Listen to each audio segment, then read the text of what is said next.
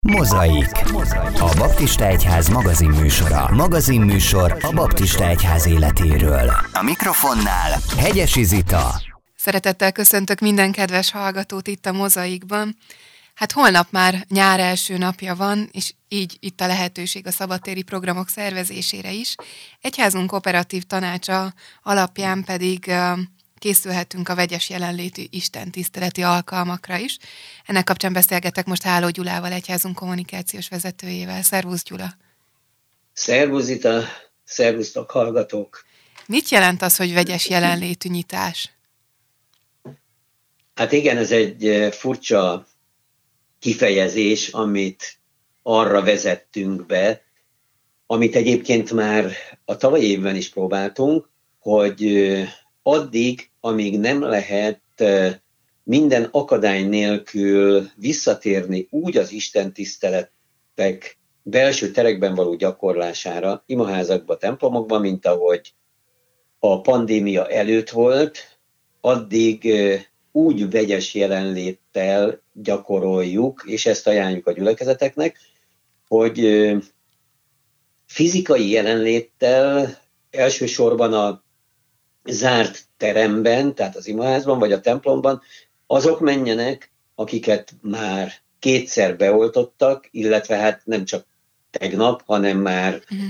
a védettség kialakult, illetve hogy víruson átesettek, és még benne vannak abban az időtartamban, amikor védettek.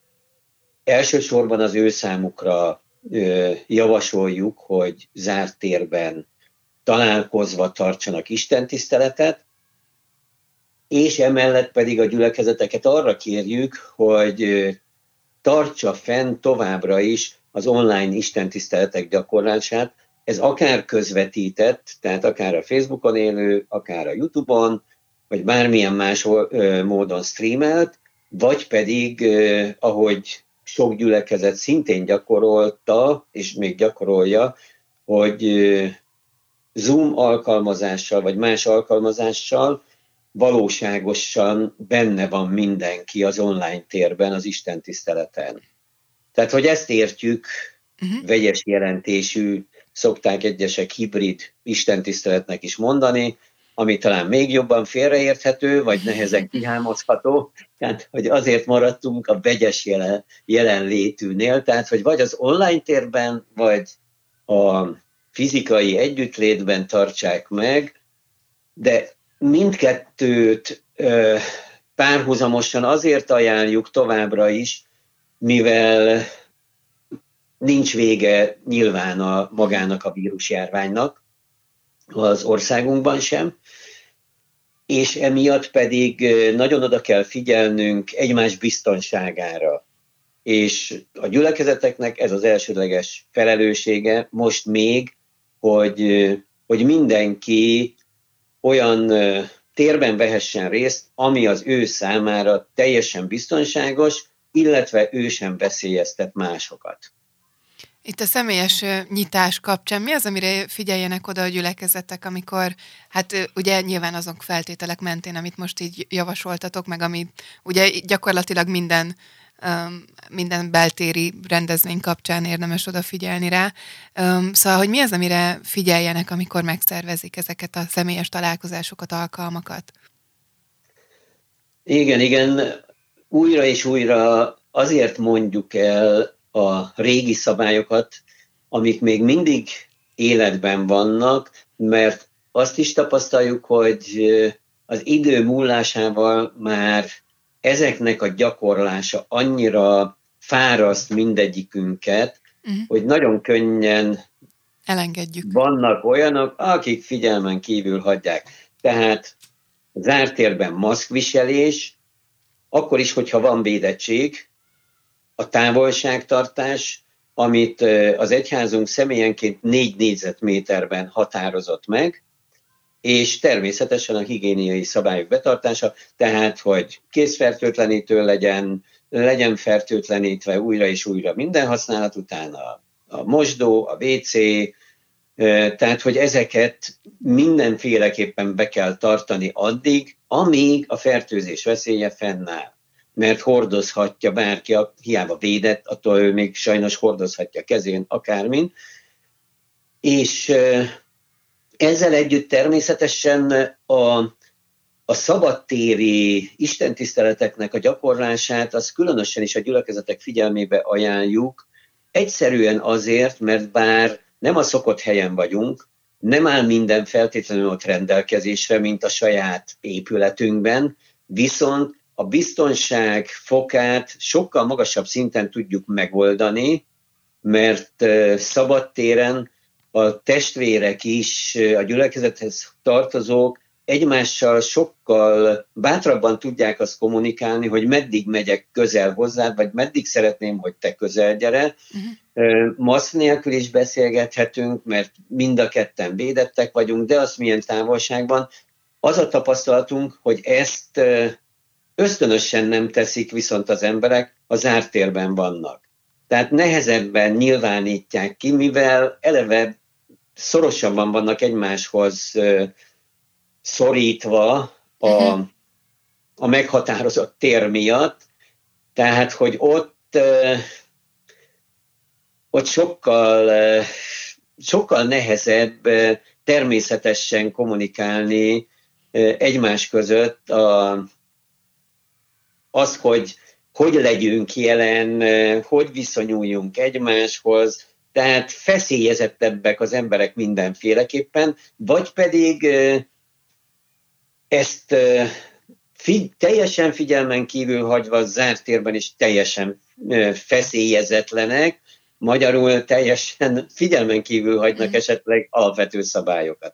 Tehát, hogy ezért van az operatív tanácsban is az a gondolat, hogy, hogy ahol csak lehet, törekedjenek a testvérek arra, a gyülekezetek arra, hogy szabad téren találkozzanak, Természetesen tudjuk jól, mi is, én is, mint lelkipásztor, hogy, hogy bizonyos előnyöket nem tudunk ott megvalósítani. Tehát, hogy ezért van ez a vegyes jelenlétű, hogy ahol mégis a, a testvériség jól megoldja, és az az előnyösebb, akkor természetesen az imaházban tartsák meg az istentiszteleteket, ha kell, akkor két alkalmat, vagy három alkalmat, osszák szét a gyülekezetet a nagysága szerint ö, olyan csoportokra, amelyek biztonságosan tudnak együtt lenni.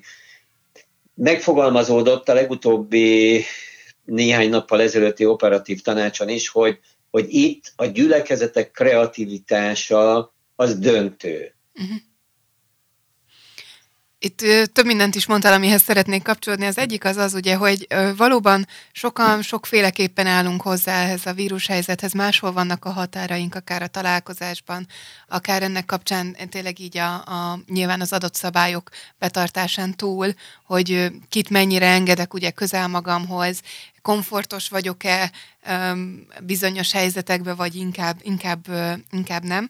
Hogyan tudunk tekintettel lenni erre? Ugye a legtöbb pszichológus is, amikor így beszél ebben a járványhelyzetben, hogy hogyan álljunk egymáshoz, akkor ezt kifejezi, hogy, hogy mindenkinek érdemes a határait tiszteletben tartani, és odafigyelni arra, hogy ő mitől érzi magát biztonságban. Gyülekezeti szinten hogyan tudunk erre jól odafigyelni?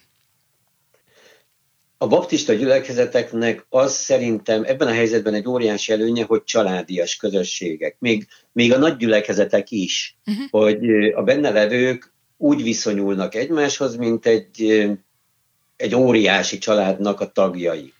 És ezért ugyanúgy, mint, mint az otthoni családban, tehát egy egész kicsi egységben is, a következő hetekben újra és újra élőszóban, online módon folyamatosan kell mondani azt, amire te utalsz, hogy mondok egy példát, hogy jól érthető legyen a hallgatók számára is, hogy amikor egymással találkozunk az imaház előtt, vagy bent az imaházban, szokásos módon eddig sokszor készfogással vagy öleléssel is üdvözöltük egymást, és nem csak biccentéssel vagy szóban. Nagyon kell egymásra figyelnünk arra, hogy, hogy odafigyeljek rögtön, hogy a másik kész lenne erre. Akár meg is kérdezhetem, hogy szívesen fogsz velem kezet? vagy szeretnél engem megölelni? Tehát, hogy a másiknak ajánljam mindazt föl, ami bennem fölvetődik, és természetesen legyek igenis bátor arra, hogyha a másik kezdeményezi ezt, akkor én merjem azt mondani, hogy én nem szeretnék még kezet fogni, vagy nem szeretném, ha megölelnénk egymást, vagy hát, hogy valami kontaktus legyen, üssük össze a cipőnket, vagy a könyökünket. Tehát ezt nagyon fontosnak látom, hogy, hogy az összes variációt újra és újra mi lelkipásztorok, vagy akik vezetik a, a gyülekezeti alkalmakat, vagy felvezetik, ezeket elmondjuk, mert amikor a konkrét szituációk szóban, verbálisan meg vannak fogalmazva, az óriási segítség az átlag embernek, hogy ő maga is akkor merje ezt végig gondolni, mert ugye még a vezetőm is azt mondja, hogy így kell, és nem csak nekem mondja, hanem mindenkinek mondja. Uh-huh. Tehát én ezt, ezt látom az egyik kulcsnak, amivel kell segítenünk mindenkit, mert különben egész biztos, hogy, hogy akik az istentiszteletekre jönnek, egy része zavarban lesz, mivel ha nincsenek egészen ilyen egyszerű gyakorlatokra rendszabályozott útmutatások, akkor ő zavarba van, hogy az egész listát neki kell most kitalálni, hogy akkor kivel hogy érintkezzen, vagy hogy beszélgessen, vagy hogy találkozhasson.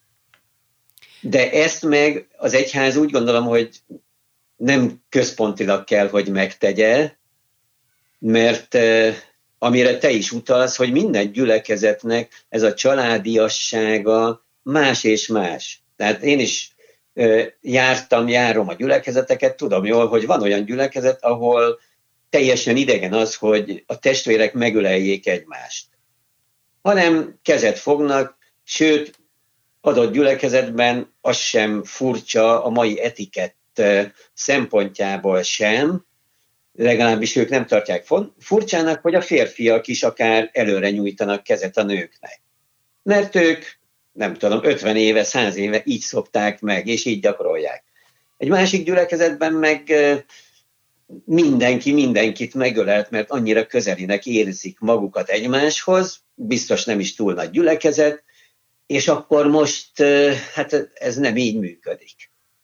Tehát, hogy ezért gondolom azt, hogy, hogy a lelkipásztornak a vezetőkkel erről újra és újra kell beszélgetni, megfogalmazni ezeket, akár le is írni, de mondogatni, azért, hogy ezek beépüljenek a, a testvérek, a gyülekezetbe járóknak a tudatába, és amikor már oda is mennek, akkor ezeket már ne is tartsák furcsának, hanem mindenki tényleg szabadon úgy választja a számára megfelelő, biztonságos, amit a legjobbnak lát. Korábban még említetted ugye ezt, hogy javasoljátok a szabadtéri Isten tiszteleteket, hála Istennek reméljük így a nyáron tényleg lesz is lehetőség arra, hogy, hogy jó idő van, szabadtéren találkozzunk. Milyen példák vagy jó gyakorlatok vannak az ilyen jellegű istentiszteletek szervezésére, akár a tavalyi évből, ahol szintén a nyáron volt egy nyitás? Azt nem mondhatom, hogy rengeteg eh, példát küldtek el a gyülekezetek, hogy eh, hogyan gyakorolták, hogyan szervezték meg, hanem már csak a beszámolókból, meg a hírekből láttuk, uh-huh. hogy eh, voltak olyanok, akik bent a településen találtak olyan szabad teret, egy nagy játszótér melletti szabad terület, például az egyik gyülekezet, egy másik gyülekezet, a, a településnek a gyakorló futballpályáján, egy másik gyülekezetről hallottam, hogy ők folyamatosan település mellett van egy kiserdő, és abban van egy, ott van egy tisztás, és ők, ők ott jöttek össze.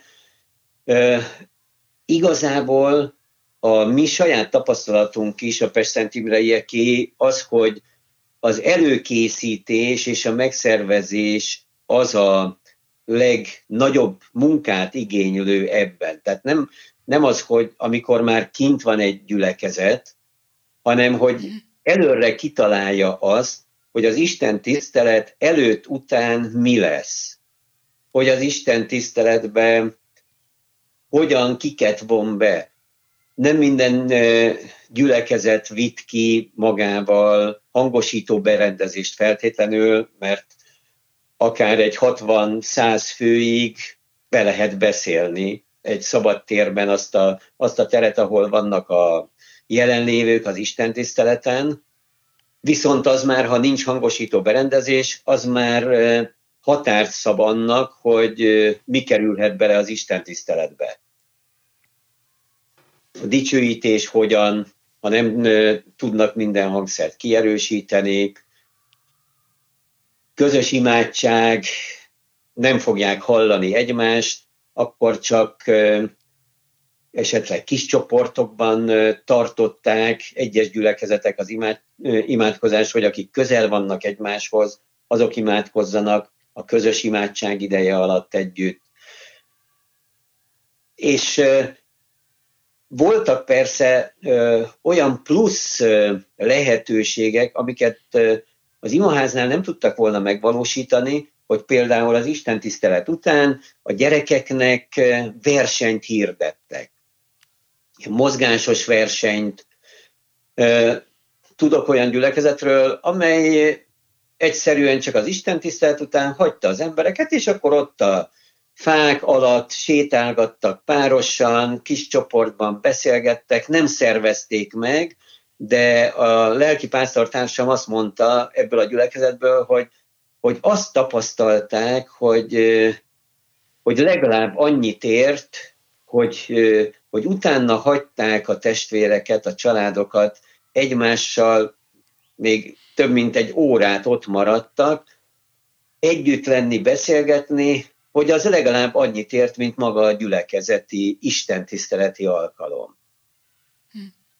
Sok helyen egyébként a, az nehezíti a szabadtéri istentiszteletek tartását, hogy nincs megfelelő helyszín a közelben.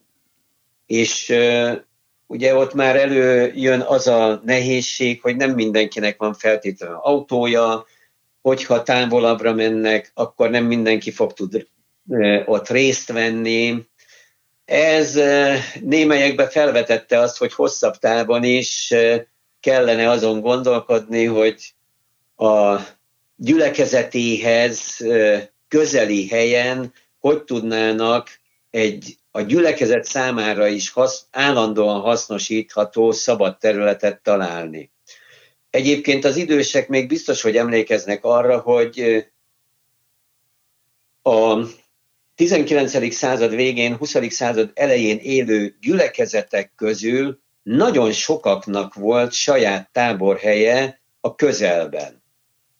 Mm. Tehát például a Békés megyében levő gyülekezeteknél is én magam is emlékszem olyanokra, akinek például Békésnek is volt egy saját táborhelye.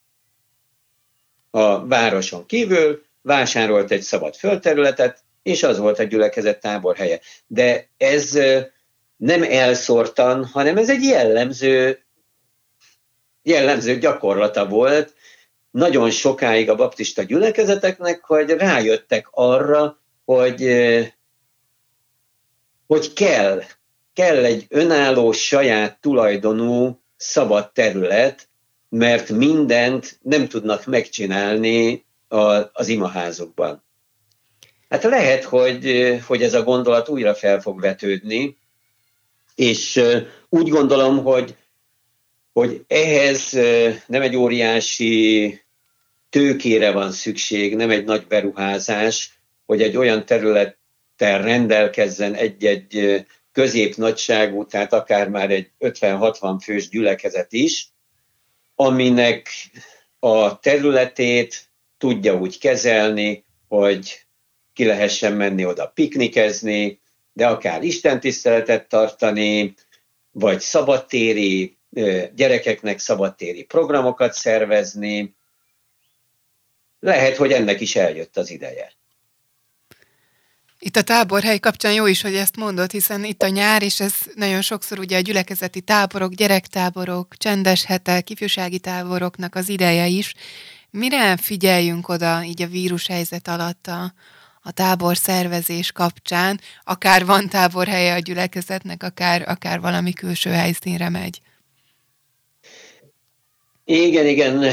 Itt az az alapvető hozzáállás, hogy az állami intézkedések és szabályozások azok, amiket vegyenek figyelembe a gyülekezetek, vagy az egyházkerületek, vagy az ifjúsági misszió, vagy bárki, akik szerveznek nyári táborokat, mert gyülekezetek is már elkezdtek ezek, ebben gondolkodni az iskolák mellett, és itt elsősorban a, ha nem saját helyszínen történik, ott ugye mindenütt a táborhelynek a tulajdonosa felel mindazért, ami a saját tábor helyén történik. Legyen ez egy üdülő, egy ifjúsági tábor, vagy bármi más, ugyanígy, mint ahogy például a mi egyházunkon belül, Balatonföldváron, Tahiban, illetve Hajdúszoboszlón van üdülőnk vagy táborunk.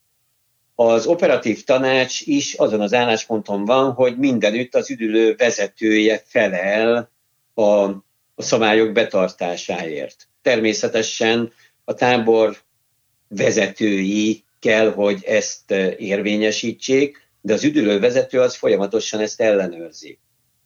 Most, hogyha egy-egy gyülekezet, vagy akár az egyháznak valamelyik szervezete bárhova szervez tábort, ott a tábor hely tulajdonosával, vagy a hotel tulajdonosával, vagy vezetőjével kell mindenféleképpen előzetesen egyeztetni, hogy mik az elvárások, mik azok a szabályok, amiket ott be kell tartani, és a tábor szervezők felelősek azért, hogy a tábor résztvevői mindezt, mindezeket a szabályokat betartsák. Például a, a, az egyházi munkatársaimmal több évre visszamenőleg szervezünk nyári alkotó hetet. Ezt most egy bakonyi településen fogjuk szervezni, természetesen a szállásadó útmutatásai meg elvárásai alapján a védettség igazolása nélkül senki nem is jelentkezhet, mert nem is vehet részt majd a táborban. Mm. Természetesen teljesen más kategória az, ami nem úgynevezett nem ott alvós tábor. Tehát, hogy napközis tábor, amit szintén a gyülekezetek tartanak a saját épületükben, vagy a saját udvarukban, ott a mindenkori kormány rendeletek és állami szabályozások azok, amiket azt mondta az operatív tanács, be kell tartani. Tehát mivel ezek fognak változni, hisz a védettség, az átoltottság mértéke folyamatosan növekszik, és már a kormányzat is előre vetítette, hogy enyhítések lesznek, tehát a mindenkorikra kell mindig figyelnie a gyülekezeteknek, vagy a tábort szervezőknek. Nagyon szépen köszönöm a beszélgetést Háló Gyulának, és hát mindenkinek nagyon áldott nyarat kívánok, és jó egészséget természetesen. Nagyon köszönöm a magam nevében is, és én is hasonlót kívánok, és hogy a misszió munkánk, a gyülekezetünk további erősítése, építése is eredményes legyen. Legyen így. Köszönöm, hogy minket hallgattatok. Sziasztok! Ennyi volt mára a Mozai. Jövő héten innen folytatjuk. Innen folytatjuk. Tarts velünk akkor is. Most pedig hallgass tovább kedvenc zenéidet, mert, mert a Baptista Rádió neked szól. A műsorszám gyártója a Baptista Podcast. Baptista Podcast. Neked szól.